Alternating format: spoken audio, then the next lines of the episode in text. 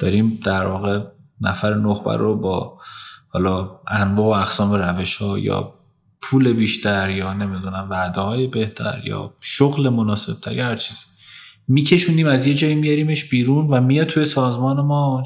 تازه به این نتیجه می‌رسیم ای دل غافل. اصلا شیمی این دوتا با هم دیگه کار نمی‌کنه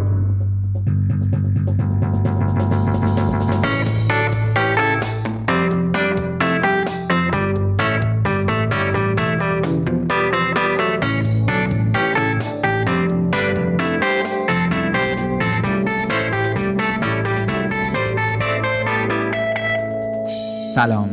من فرشاد نگهدار هستم و شما به کارکسب گوش میدین. کارکسب پادکستیه که تو هر قسمتش ما متمرکز میشیم روی یه موضوع مرتبط با کسب و کار. این اولین اپیزود از سری جیمسین دومه. جیمسین اپیزوداییه که ما با مهمونای فصل قبل نشستیم و ازشون سوالایی رو می‌پرسیم که برای مخاطب پیش اومده. اگه دوست دارین بیشتر بدونین در مورد کاری که ما تو جیمسینا می‌کنیم پیشنهاد می‌کنم اپیزود داستان جیمسین رو گوش بدین. مهمون این قسمت آقای محسن مکرمی هستن. آقای مکرمی معاون منابع انسانی دیجی کالان و ما توی اپیزود 13 کارکست باهاشون در مورد مدیریت منابع انسانی صحبت کردیم. توی این اپیزود ما مجدد از ایشون دعوت کردیم که به سوالایی که برای شما پیش اومده بود جواب بدن.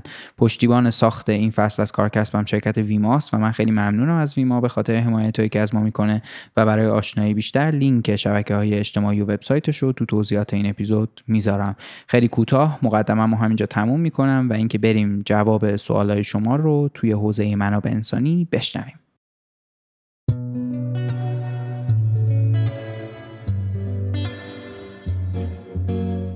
مجتمع آموزشی نیکوکاری رد از سال 63 با هدف ارتقای کیفیت زندگی افراد دارای معلولیت تو زمینه آموزش توانمندسازی و اشتغال کنار این افراد بوده و هر روز تلاش کرده سطح این خدمات رو ارتقا بده.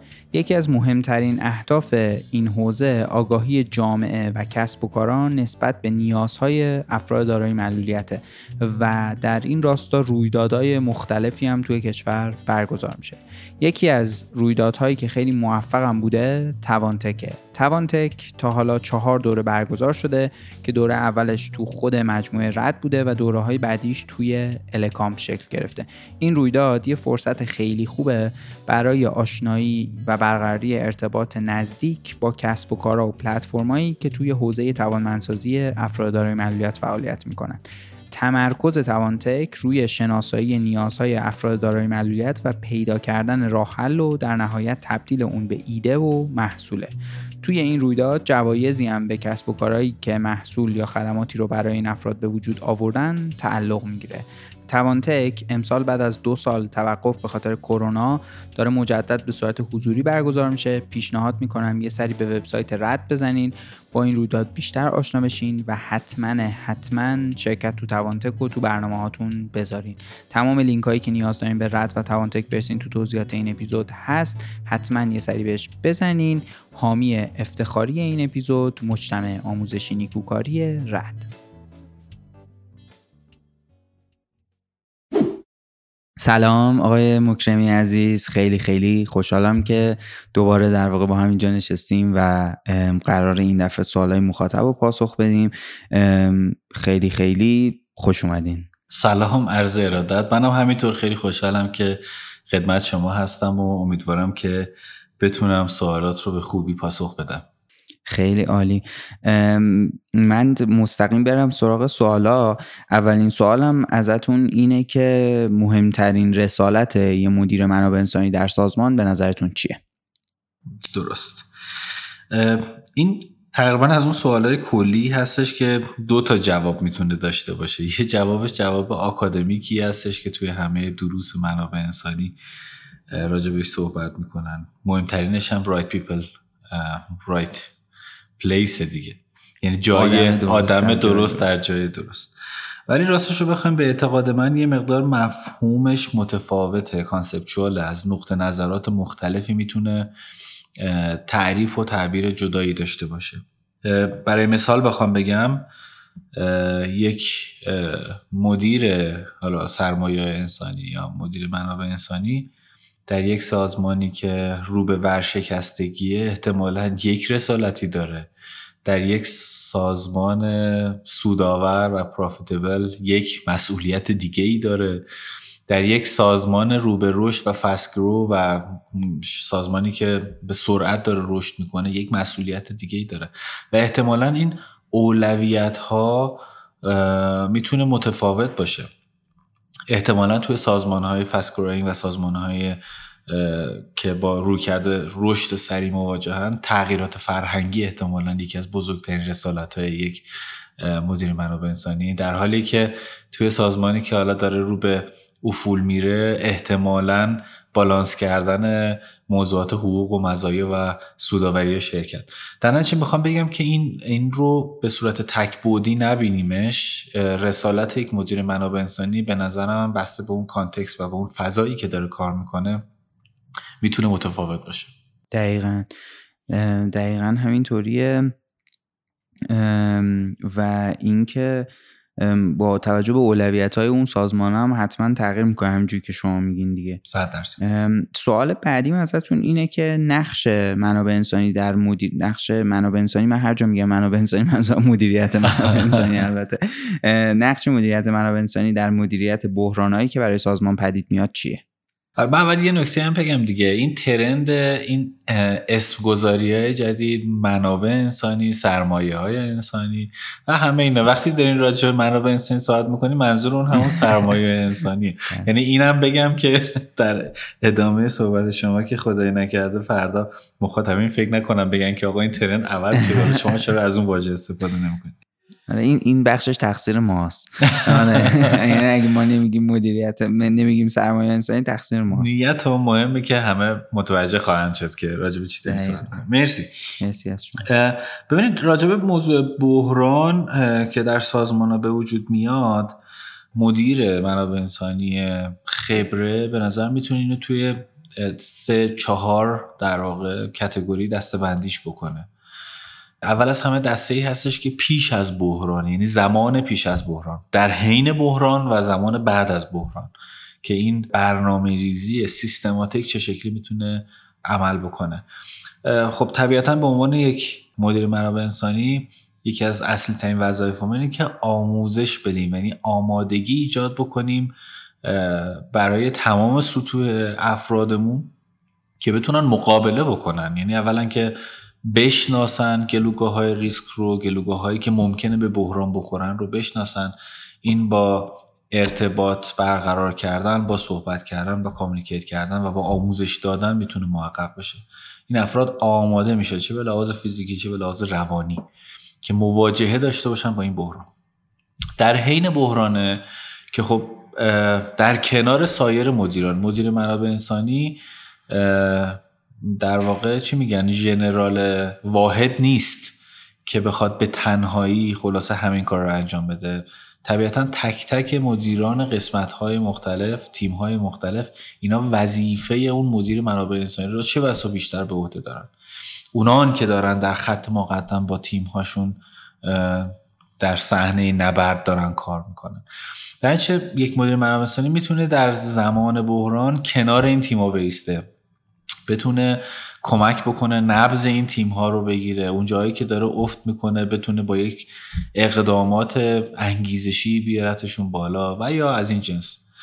و در مرحله سوم بعد از بحرانه. حالا دیگه نبرد احتمالا تموم شده. حالا نیاز به ریکاوری هست. برگرده بیاد عقب یک بار ماجرا رو نگاه بکنه آسیب شناسی بکنه.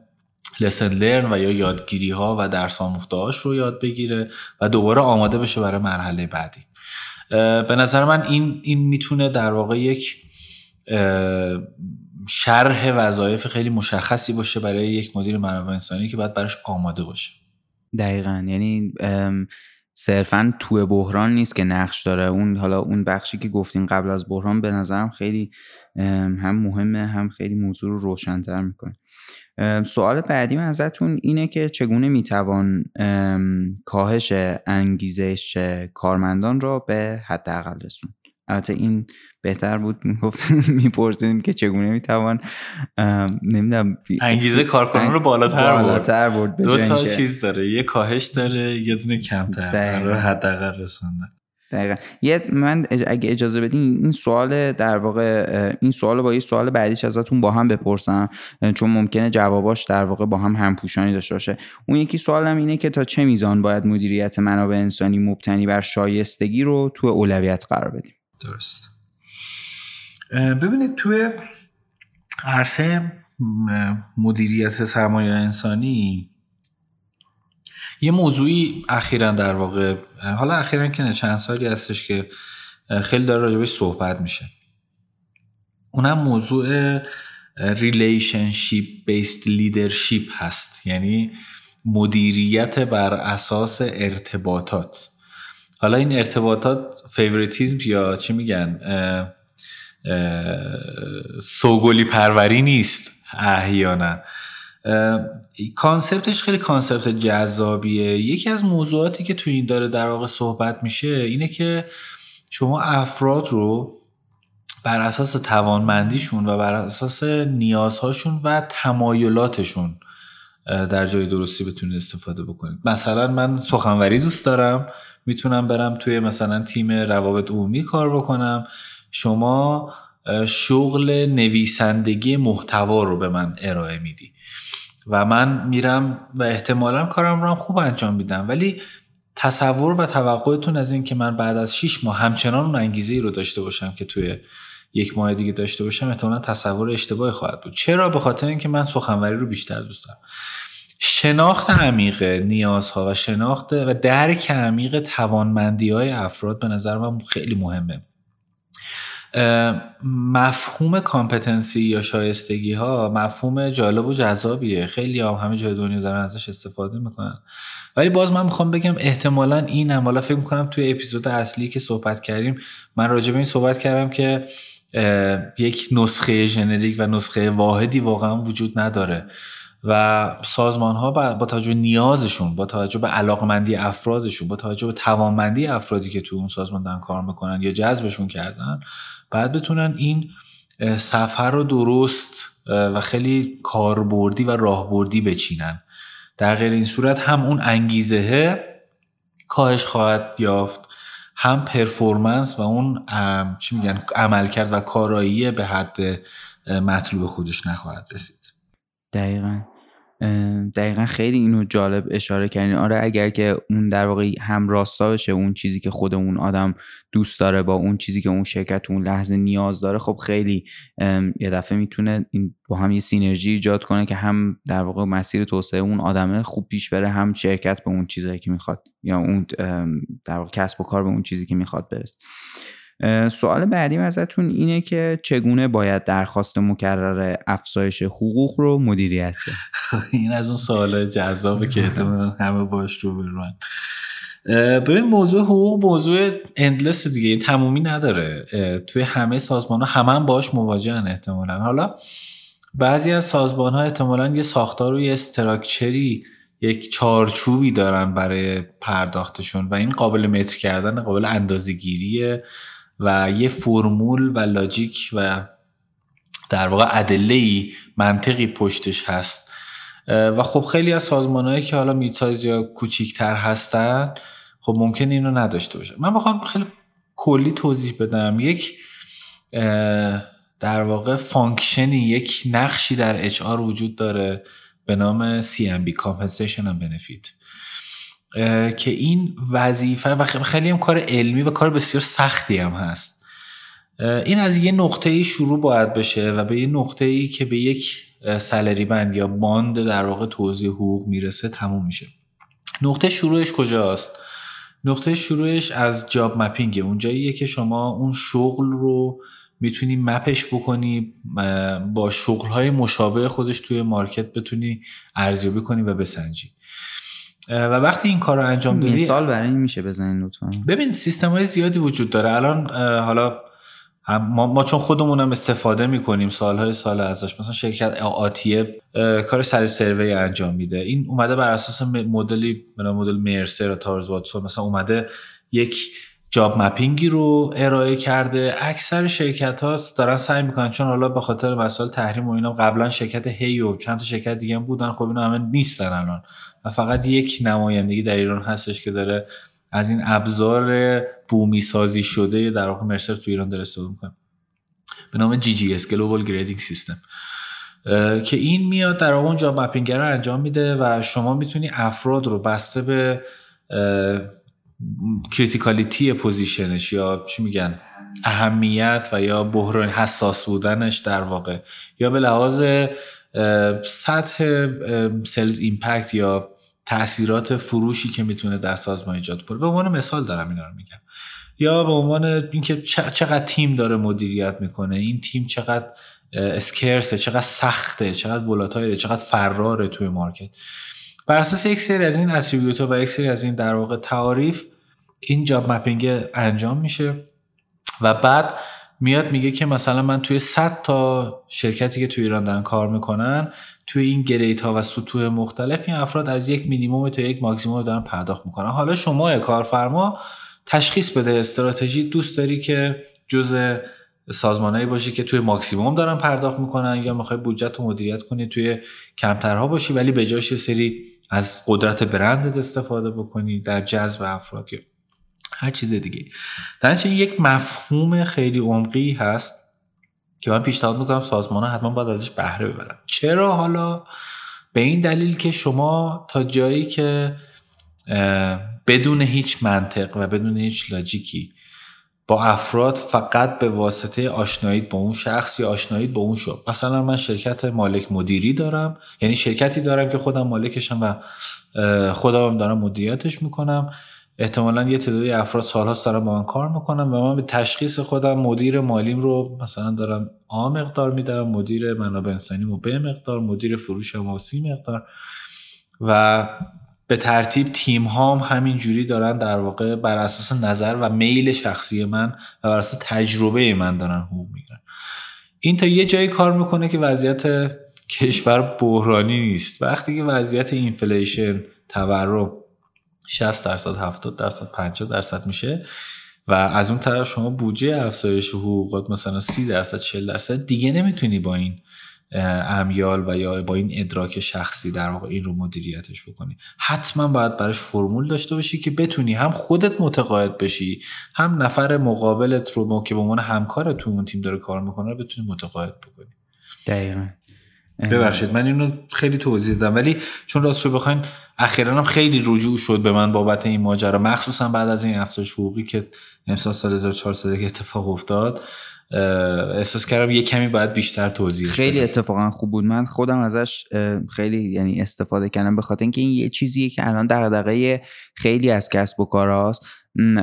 و واقعیتش هم اینه که منم به مثل شما اعتقاد دارم که یه موضوعیه که در واقع اطلاعات می‌تونه خیلی بهش کمک بکنه و یه, مقداری استانداردش بکنه. یعنی اون کسی که در واقع برای دو طرف شفاف بشه دیگه. هم برای کسب و کار شفاف بشه هم برای اون فرد فردی که در واقع می‌خواد کار بکنه شفاف بشه و ابهاماتش رو کم بکنه یا از بین ببره اینم به عنوان یه نکته بگم. حالا این مثالی که من زدم از مدل در واقع جی جی اس یا مرسر یا هر مدل دیگه این این اینا مدل هایی هست که الان داره کار می‌کنه. ولی حالا شما از من بپرسی که 100 درصد من برای از این استفاده بکنم؟ که نه. شما می‌تونی مدل خودت رو اصلا اختراع بکنی مدل خودت رو کشف بکنی و فقط باید بدونی که بر اساس چه فرمول و چه ادله ای داری این حقوق رو تخصیص میدی. افراد باید این رو کامل متوجهش بشن. اگر نشن همیشه این سواله وجود داره که خب من بدون چارچوب چون آقای مکرمی با آقای فلانی رفیقه داره اینقدر بیشتر از من می‌گیره. و این مسائل رو بتونی حلش بکنی و به این اطلاع رسانی کنید که دیگه رفاقت نیست. ماهیت اون شغله اون باکسی که اون شخص داره توش کار می‌کنه این عدد رو میطلبه. دقیقا. حالا ممکنه است یه موقعی پیش بیاد کسب و کار دیگه بیرون بتونه بیشتر بابت اون شغل حقوق بده. دیگه جلوشو نمیشه گرفتی. بله اینم از جامعه دایورس میاد دیگه. اتفاقا بدم نیست. دقیقا. سوال بعدیم ازتون اینه که لطفا برای بهبود وضعیت همکاران به لحاظ مالی راه حلایی بجز افزایش حقوق برای کسب و کارا پیشنهاد بده یعنی حقوقشون مستقیم چیزی که من میفهم اینه که افزایش نده آها حقوق رو به صورت مستقیم نگیرن. ببینید یه یه, یه تعارضی خود این سوال هست. من اول تعارض رو بگم. بعد درک خودم رو از این سوال بتونم توضیح بدم. اینطوری که خب شما مشکل مالی رو حتما بحثی با مسائل مالی حلش بکنید دیگه. نمی‌تونی به لحاظ مالی یه نفر ضعیف باشه بعد بگی بی که مثلا هر روز بگی دمت گرم حالت چطوره؟ توقع داشته مشکل مالی طرف خوب بشه. خب یه تعارضی توش هست. اگر من این رو بذارم کنار و فرض رو بر این بذارم که منظور دوستان از این سوال اینطوری بوده که به لحاظ مالی مشکلاتی وجود داره ولی ما چجوری می‌تونیم افراد رو خوشحالتر با این چیزی که دارن دریافت می‌کنن ببینیمشون؟ من یه در واقع یه برداشت خودم رو بگم. من فکر می‌کنم این سوال بیشتر برای اینه که اگر یه کسی مثلا آتومن داره حقوق ثابت می‌گیره یه کسب و کار چه راه حلی می‌تونه داشته باشه که بجز اینکه صرفا اون پایه حقوق و افزایش بده بتونه درآمد این آدم رو بالا ببره؟ یه, یه پیشنهادی که من دارم برای همه حالا کسایی که دارم میشنون صدای بنده رو این هست که یه, یه،, یه فرمولی وجود داره اینکه شما باز تو همون موضوع relationship-based leadership هست. اونجا داشتیم می‌گفتیم که آدما رو بر اساس چیزی که دوست دارن شغلی که دوست دارن رو در اختیارشون بذاریم من میگم که توی موضوع حقوق یکی از چیزایی که می‌تونه خیلی آدما رو موتیویت نگه داره و خوشحال خوشحال نگهشون داره این هست که بهشون اجازه بدین درآمدشون رو خودشون انتخاب کنن که چجوری دریافت بکنن. این خیلی برای من عجیبه اگه ممکنه آره یه مثالی بزنم. ما ما ما خودمون توی دیجیکالا میرن یک سال داریم سعی می‌کنیم که اجراش بکنیم. پروژه سختیه کار سختیه. حتما پل... حالا تو اسکیل ما که مثلا 18 هزار نفر آدمه که حتما پلتفرم می‌خواد. ولی تو سازمان کوچیک‌تر شاید بشه یه جورای دیگه اینو امتحانش کرد. ولی این به عنوان یک پیشنهاد من میگم که اگر کسی دوست داشت حتی ازش استفاده کنه. فرض رو میگین که یک نفری برای من سازمان در سال 100 میلیون تومان هزینه داره. این 100 میلیون شامل حقوق و مزایا شامل احتمالا پاداش شامل هزینه های مناسبتی شامل بیمه تکمیلی شامل چه و چه و چه احتمالا option های مختلفی که سازمان ها دارن پرداخت می‌کنن. پیشنهاد من که مثلا تا فرض رو بریم بگیم که از این 100 میلیون تومن 60 میلیون تومن هم قانونا ما مجبوریم پرداخت بکنیم. به خاطر اینکه بر اساس اون باید بیمه رد کنیم بر اساس اون باید مالیات پرداخت کنیم و یا چی. اگر 40 میلیون تومن میمونه از این مبلغ این 40 میلیون تومن رو ما اجازه بدیم که خود افراد تصمیم بگیرن چه جوری دوست دارن دریافت کنن مثلا ما براشون بودجه دیدیم گفتیم نفری 10 میلیون تومن شما با 10 میلیون تومن هزینه آموزشی داری 10 میلیون تومن هزینه مثلا خرید غیر نقدی داری نمی‌دونم ورزش. ورزش داری نمی‌دونم بیمه تکمیلی داری. من میگم که بیایم یه لیست چل تایی بذاریم جلوی این افراد. میگم که آقا تو این 40 میلیون تومن رو دوست داری همشو برو یه کورس 1500 دلاری بردار مثلا توی یه business school خارجی و همش اینجوری خرج کن. چه اشکال داره اگه من با این خوشحالم و می‌خوام این کار رو انجام بدم برای انجام بدم؟ ولی به جاش من بیمه تکمیلی نمی‌خوام. شما برو rate مثلا بیمه تکمیلی رو در سال ببین چقدر چقدر افراد همشون از بیمه تکمیلی دارن استفاده می‌کنن. احتمالاً یه بخش از افراد اصلا یا رد نمی‌کنن یا خدا رو شکر استفاده نمی‌کنن ازش. یا مثلا هزینه های مناسبتی مثلا شما شب برای شب یلدا مثلا یه پک دو میلیون تومنی در نظر گرفتی. طرف میگه که من این پک دو میلیون تومن نمی‌خوام. به من مثلا پول اینو بده من می‌خوام برم باشگاه. من چه می‌دونم موبایلم می‌خوام هزینه های موبایلم پرداخت بکنم یا هر چیز دیگه. option دادن به افراد و حق انتخاب دادن برای مدیریت کردن مسائل مالیشون از جمله چیزهایی که احتمالا حال افراد رو حال آدم ها رو بهتر خواهد کرد. دقیقا. خیلی خیلی پیشنهاد جالبی بود. و خیلی هم فکر برانگیزه حتما پیاده کردنش خیلی چالش داره. و اینکه حالا من خیلی دلم می‌خواد اگه یه بار دیگه با شما گپ زدم تو فصلهای آینده یه مقداری از این صحبت کنیم که در واقع یه زنی یه ذره جلوتر تجربیاتتون تو پیاده کردنش بگین.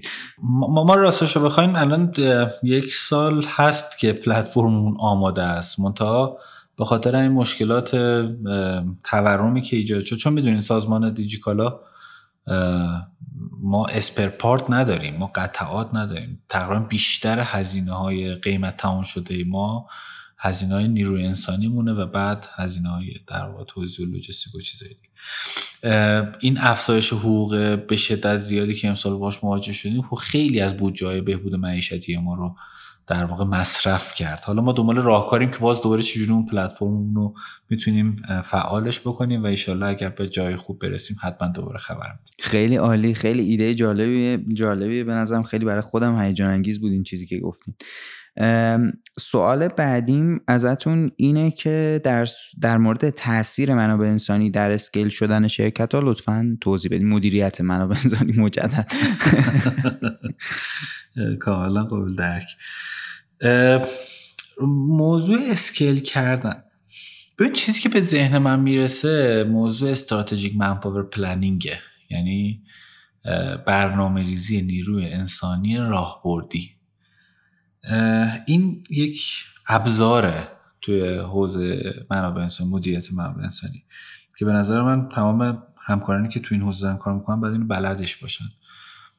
چرا؟ به خاطر اینکه بتونن یک پیش بینی از وضعیت آینده داشته باشن نسبت به مسیری که دارن میرن آگاه باشن. و بر اساس اون بتونن برنامه ریزی بکنن. چه تعداد نیروی انسانی؟ ما من خودم شخصا تجربه داشتم. خیلی برخورد کردم. مثلا مدیر شرکت مدیر واحد مدیر قسمت مدیر تیم میاد یه درخواست میده که من برای سال آینده مثلا 200 نفر نیروی جدید می‌خوام چرا 200 تا؟ چرا 150 تا نه؟ چرا 210 تا نه؟ این, این, این در واقع یک ابزاری هستش که حالا با یک abbreviation SMP strategic manpower planning قابل حله. معمولا هم روش های, روش های مختلفی هم وجود داره. حالا توی مهندسی صنایع روش های کارسنجی و در واقع زمان سنجی و اینا برای مسائلی که قابلیت سنجش داره مثل کار operational و عملیاتی خب این استفاده میشه. تو حوزه دیگه مثلا توی بخش marketing ولی اگه با همچین چیزی مواجه شدی باید چیکار بکنیم این حالا یه ابزاری هست که حالا راجبش هم می‌تونن دوستان برن حالا تحقیق بکنن بخونن. ولی ما معمولا اینجوری استفاده می‌کنیم که ما بر اساس یک محور افقی و عمودی یک critical quadrant ی در میاریم که میگیم که relevance of اون position یعنی ارتباط اون position با حیات و ممات سازمان ما در آینده. و risk of move یا وجود نیرو توی در واقع اون position که توی یک بازه زمانی مثلا بین صفر تا 6 ماه می‌تونه این تعریف بشه. و احتمالا اون position هایی که توی highly critical quadrant ما یعنی اون قسمت چا حیاتی و چارچوب چی میگن حساس ما قرار می‌گیرن احتمالا با ریسک های نبود نفرات و یا نیاز به جذب بین صفر تا 6 ماه هم حالا مواجه. که خب این می‌تونه ما رو برسونه به اینکه خب ما توی مثلا 6 ماه آینده تو چه بازه زمانی چه نیروهایی رو بحثی در سازمان اضافه بکنیم. در چه حالا این یکی از روش هاست که میشه ازش استفاده کرد. به نظر من مدیر منابع انسانی باید کنار مدیران تیم ها بیسته در این موقعیت.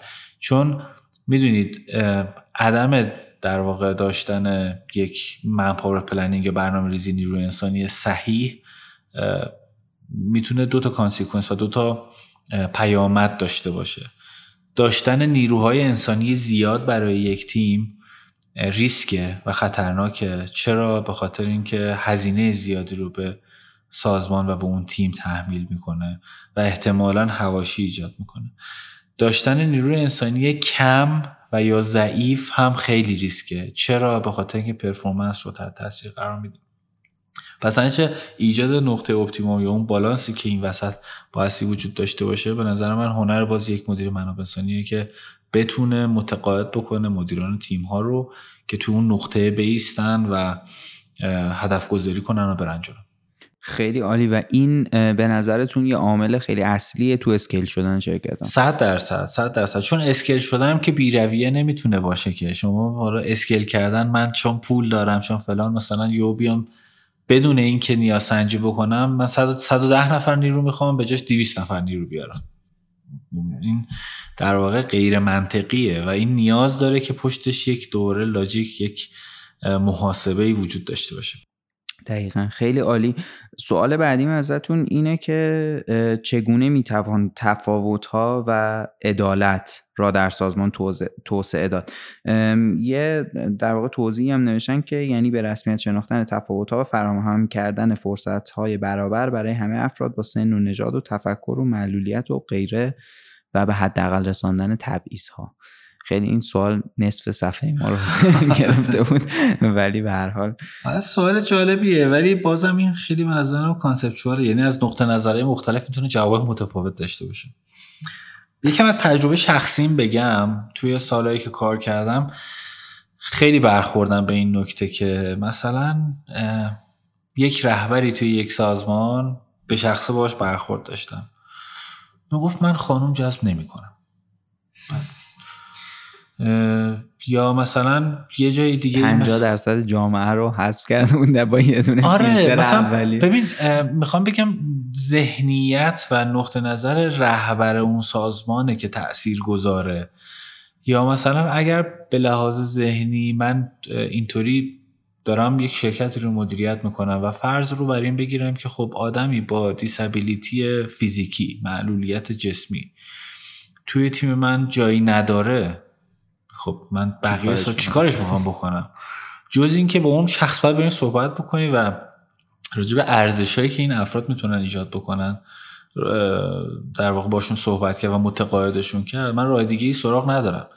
و این به نظر من یه concept ذهنیه و امیدوارم که همه به این سمت و سو برن که از هر طیف از هر قشر از هر آیین از هر نژاد از هر زبان بتونن افراد رو درون محیط های کاریشون بکنن. چرا؟ به خاطر اینکه diversity اصلا یه جمله خیلی معروفه. diversity create opportunities. یعنی تنوع فرصت ایجاد. فرصت ایجاد می‌کنه. شخصا تجربه این قضیه رو همین توی ما ما به خاطر موهیت کار عملیاتمون توی دیجیکالا مثلا توی شیفت شب و کار فیزیکی توی انبار ما همکار خانم نداشتیم. الان که دارم با شما صحبت می‌کنم تقریبا سی درصد جمعیت ما همکار خانم ما هستن که خیلی هم بهشون افتخار می‌کنه و باور نمی‌کنه آقای فرشاد عزیز که چقدر پرفورمنس تیم های ما از زمانی که خانم اومدن رفت بالاتر. دقیقا. به خاطر دقتی که این خانم های عزیز توی کار همراه خودشون اووردن و در واقع بالانس کردن محیط کاری رو. و به لحاظ اکوسیستمی و همه چیز و اینکه احساس ارزشمند بودن دادن به قشر خانوم های این مملکت و حساب کردن روی توانمندی خاصشون به نظرم یک ارزشه. دقیقا. ما خیلی بهش نیاز داریم. حالا این فقط یک مثال بود و افراد دیگه. دقیقا. خیلی جالبه. آره اتفاقا این از اون موضوعاتی که اگر توی در واقع دید رهبر سازمان من خیلی با این بخشش موافقم وجود نداشته باشه. حتی اگر یه کاری هم انجام بشه شاید نتیجه بلند مدت نداره. شاید هم یه ذره مثلا فرمالیته است. یعنی چون باید انجام بشه داره انجام میشه نه چون واقعا انتقاد بشه است دقیقا خیلی من در واقع اینو توضیح شما رو قبول دارم. سوال بعدی ازتون اینه که چگونه می‌توان ارزیابی عملکرد رو در سازمان طوری پیاده کرد که تبدیل به یک فرایند تشریفاتی یا فرمالیته نشود؟ خب این از اون مسائلی که روش دیبیت و بحث زیاد بین علما هست. خیلی سریح بخوام بگم از من اگر ارزیابی عملکرد رو به بونس یعنی از بونس و پرداخت پاداش جدا بکنیم به نظر من یه بخشی از این راه رو رفتیم. ولی چقدر سازمان ها آمادن که این کار بکنن و آیا اصلا پاداش رو بر چه معیار رو مفهومی بخوام پرداخت بکنن اون یه بحث دیگه است. موضوع ارزیابی عمل کرد به نظر از جمله موضوعات خیلی حساسه. اگر که من چرا این حرف رو زدم؟ به خاطر اینکه اگه من اینو تایش بکنم و بچسبونمش پرداخت پاداش از اونجایی که وضع اقتصادی جامعه این شکلی از اونجایی که توی تیم ها احتمالا روابط عمیق و دوستانه شکل می‌گیره. مجوریتی و اکثر تیم ها رو عرض می‌کنم. و از اونجایی که ترند و تمام بنچمارک ها و تحقیقاتی که توی این سالها مد کردم تقریبا به این نتیجه که بالای 90 درصد سازمان ها حداقل 85 درصد achievement و bonus شون و پاداششون رو دریافت می‌کنن. در این یک امر انگار چیزه به قول معروف از پیش تعریف از شده. پیش تعریف شده consider it done انگار همیشه انجام میشه و انجام شده. حالا اگر من ارزیابی عملکردم رو بچسبونم به یه چیزی که همیشه می‌دونم که اصلا already روش حساب کردیم دیگه. مثلا تو حتی تو آفر حقوقی اونم بدیم 25 درصد 30 درصد حقوق سالت به عنوان پاداش 6 ماه حقوق سالت به عنوان پاداش. از قبل اون شخص هم رو این حساب کرده و اصلا کمتر از این متصور نیست باش تعریف کنه. حالا من اینو وصلش کنم به عمل کردش خب اینطوریه که اون عمل کردم همیشه داره انگار انجام میشه و اون میشه تشریفاتی. چی می‌تونه اینو اصلاحش بکنه؟ باز تجربه شخصی خودم رو بگم. ما چیزی رو در واقع فعال کنیم به نام ریزالت منیجمنت مدیریت نتیجه. تو مبحث مدیریت نتیجه برای ما اینطوریه که اگر شخصی حالا من اگه یه بل کرو اگه بخوام بکشم یا از این نمودار, نمودار زنگوله. ای بخوام بکشم ده 15 درصد لوریزون یا اون قسمت پایینیه در واقع. تیمم رو بخوام در نظر بگیرم. اون افرادی هستن که نسبت به سایر بقیه تیم پرفورمنس ضعیفتری داشتن یا ولیو پایینتری داشتن. ارزش آفرینی کمتر. حالا با هر روش و مکانیزمی که اینو اندازه گیری کردیم. در کسی اگر بر اساس این نمودار زنگوله جزء 10 تا 15 درصد پایین این زنگوله بیفته فقط بونسش رو دیگه از دست نمیده. تمام کارش رو از دست میده. و این در واقع حالا این به عنوان یک مثال و بسیار سختگیرانه هم هست. به عنوان مثال اگر توی یک تیمی ضریب عمل کرده همه افراد بین 90 تا 100 بوده احتمالا اعداد 90 تا 95 هرچند که اعداد خوبی بودن از جمع ما خارج میشن می‌دونید چون جزء اون لوریج زون هستن. رو فارغ از اینکه نتیجه زیر 70 بود یا هر چیزی. پس این باعث میشه که افراد رو دائم در تلاش این بذاره که بهترین خودشون انجام بدن. حالا اینکه میگم حالا خارج هم میشن این نیستش که چون اینجوری شد و همه فردا صبح بفرما دم در نه. پروسه های مختلفی داره performance improvement داره feedback داره. همه اینا انجام میشه. اگر نشد بعد به در خروج هدایت میشن. حالا من خیلی too much چی میگن exaggerate که چی میگن خیلی زیادی اینو با مثال شدیدی توضیحش دادم. ولی آره پیشنهاد من اینه که موضوع ارزیابی عمل کرد این شکلی می‌تونه کاربرد خودش رو حفظ بکنه در سازمان ها دقیقا. یعنی به موضوعاتی غیر از پاداش وصل باشه یا یا یه چیزی هم به, به یه چیزی هم به جز پاداش وصل باشه. یعنی اصلا به نظر من به, به چیزهای غیر از پاداش وصل باشه. دقیقا. خیلی هم عالی. سوال بعدیم ازتون اینه که از اهمیت داشتن تلنت پول یا بانک اطلاعاتی استعدادا برای سازمان ها صحبت کنین و لطفا بفرمایید چالش های ایجاد تلنت پول چیه؟ باز هم واژه تلنت پول به نظر من از اون واژه های آکادمیکی که هست که توی فرهنگ منابع انسانی ما وجود داره که بدم نیست اتفاقا ولی به تنهایی کافی نیست به نظر من. شما اینکه یک حوزی داشته باشی یک استخری داشته باشی از تمام اسامی افراد و نخبه که توی جامعه وجود دارن. فارغ از این که ببینیم که اون افراد چقدر می‌تونن به درد ما بخورن. ما چقدر می‌تونیم به درد ما بخوریم؟ این کفایت نمی‌کنه. ما می‌تونیم این ظرفمون رو همینجوری بزرگ و بزرگ و بزرگتر بکنیم. از روش های مختلف بتونیم افراد رو بیاریم و اسامیشون رو اطلاعات تماسشون رو اینا رو بذاریم داخل این ظرفه. ولی به نظر من این کفایت نمی‌کنه. چی می‌تونه به جاش کمک بکنه به سازمان ها این که در بازه های طولانی تر ما با خیلی از این افراد در تعامل باشیم. بشناسیم بشناسونیم.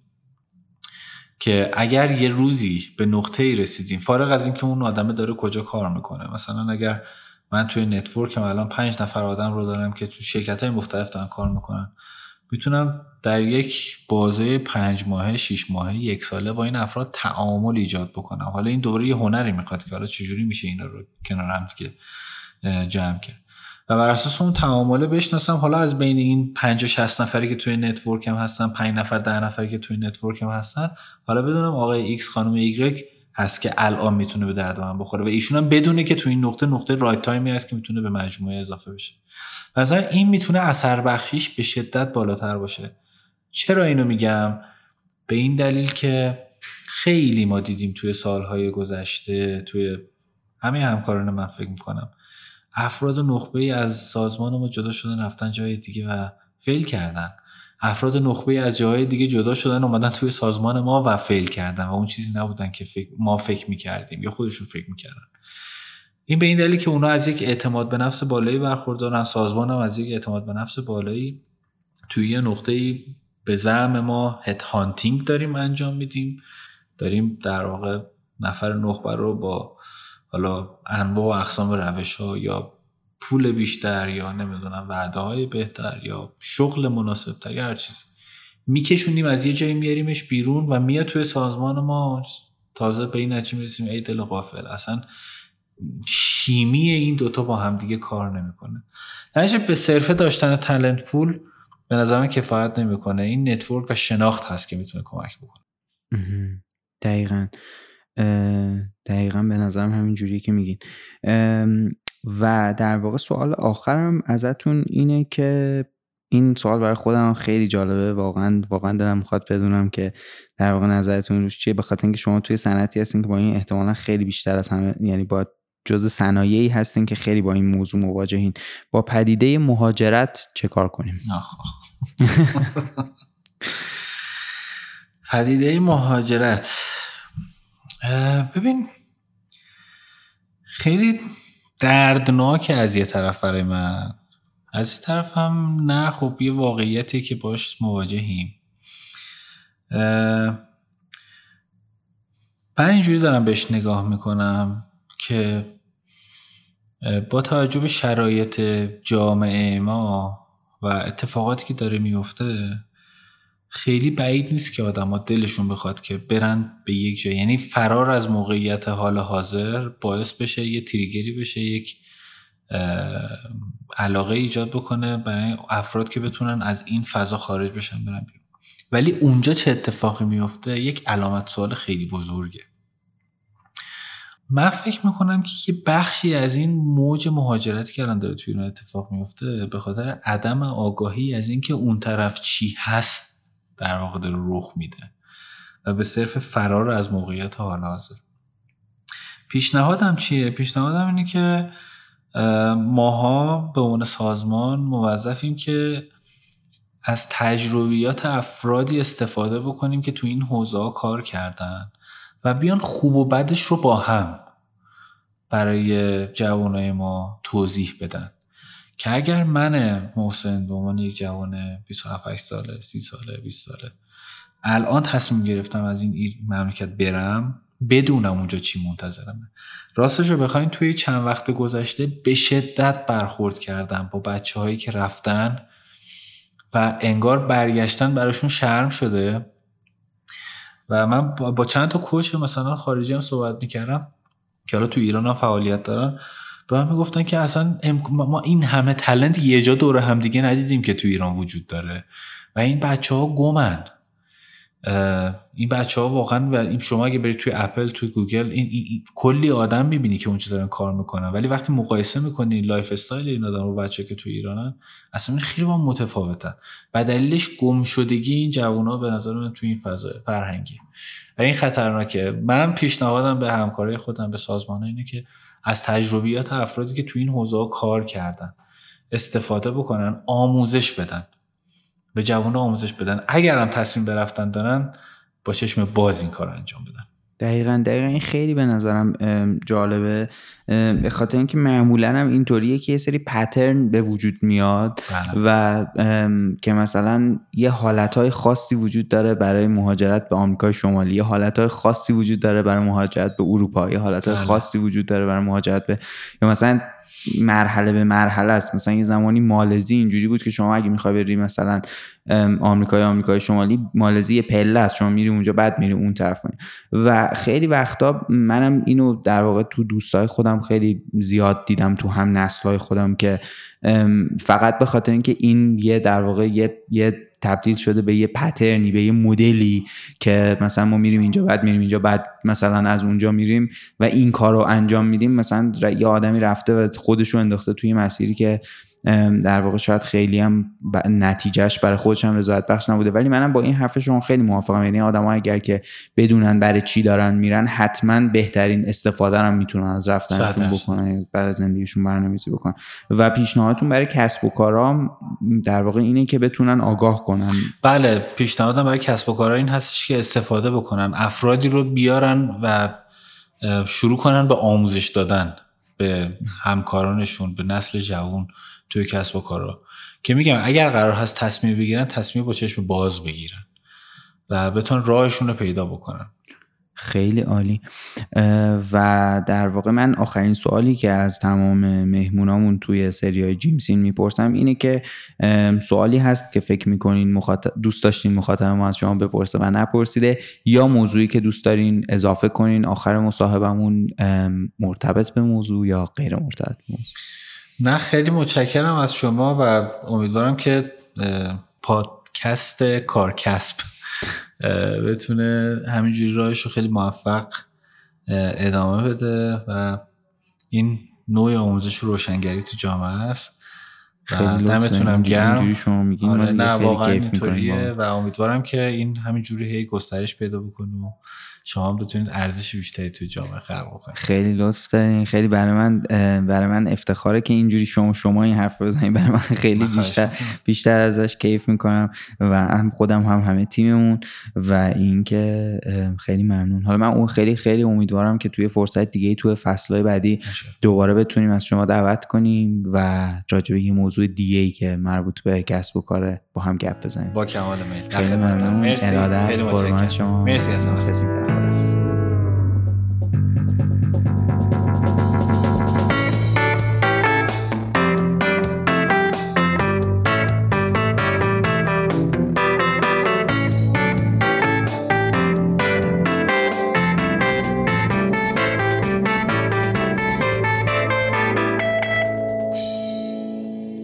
اولین اپیزود از سری جیم season دوم بود که ما مجدد با آقای محسن مکرمی نشستیم و به سوالایی که برای شما پیش اومده بود جواب دادیم. خیلی ممنونم از همه کسایی که به هر نوعی از ما حمایت می‌کنن و همونطوری که همیشه گفتم بهترین روشی که می‌تونین از ما پشتیبانی کنین اینه که ما رو معرفی کنین به کسایی که فکر می‌کنین ممکنه علاقه مند باشن به کارکست. توی شبکه های اجتماعی هم دنبالمون کنید توییتر لینکدین اینستاگرام کانال تلگرام و یوتیوب کارکست ما می‌تونین با سرچ کردن کارکست به فارسی بدون فاصله یا به انگلیسی K A A R C A S B پیدامون کنین وبسایتمون هم همینجوری نوشته میشه carcast.com ممنونم از مجتمع آموزشی نیکوکاری رد پشتیبان افتخاری این اپیزود و شرکت ویما حامی ساخت این فصل از کارکسب همه کارهای گرافیکی کار ایما میرزا علی خانی و نرگس بنی آقاس ویدیوها رو شاهین بهنامیان تهیه و تدوین می‌کنه. تنظیم خود پادکست با نامی جمشیدی مقدمه. الما سادات همه کارهای پشتیبانی رو انجام میده. حوزه آیتی با مهیار کاکایی و ایران جعفری پشت شبکه های اجتماعی مونه دمتون گرم که به کارکست و کلا پادکست فارسی گوش میدین و امیدوارم که هر جا هستین خوب باشین.